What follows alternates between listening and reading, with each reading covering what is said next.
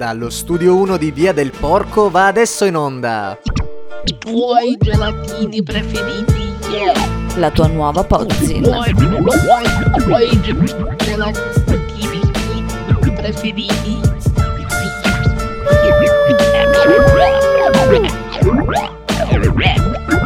Lato A. Dove vengo e dove vado?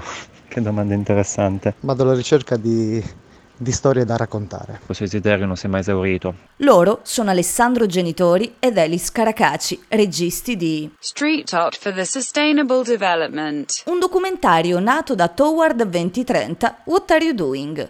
Progetto Lavazza e Città di Torino.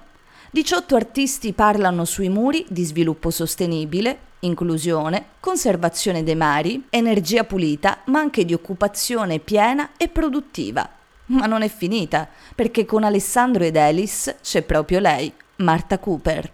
Lavorare con una fotografa d'eccezione come Marta Cooper è stata una bellissima esperienza. L'abbiamo conosciuta a Torino e fin dai primi istanti ha apprezzato il lavoro che io ed Elisa avevamo fatto fino a quel momento. C'è stato veramente dello, dello stupore vederla in azione, vederla salire sugli alberi per, per prendere uno scatto, per costruire uno scatto, eh, vederla anche sotto la pioggia, anche in condizioni atmosferiche non ottimali per eh, appunto prendere uno scatto magico. Ho passato ore a fotografare, rifotografare ogni singolo muro finché non era soddisfatta e ancora a quel punto continuava ad andare lì perché cercava ancora uno scatto migliore. Ha trasmesso una voglia di fare un'energia tale che davvero È stato bellissimo vedere come per lei la passione verso la street art non si identifica solo con uno singolo scatto, ma con un intero processo creativo. Insieme a Marta Cooper, Alessandro ed Elis approfondiscono le sfumature della street art insieme a collettivi e artisti torinesi e si accorgono che questa forma d'arte può davvero veicolare messaggi importanti che vanno al di là della forma estetica di un'opera.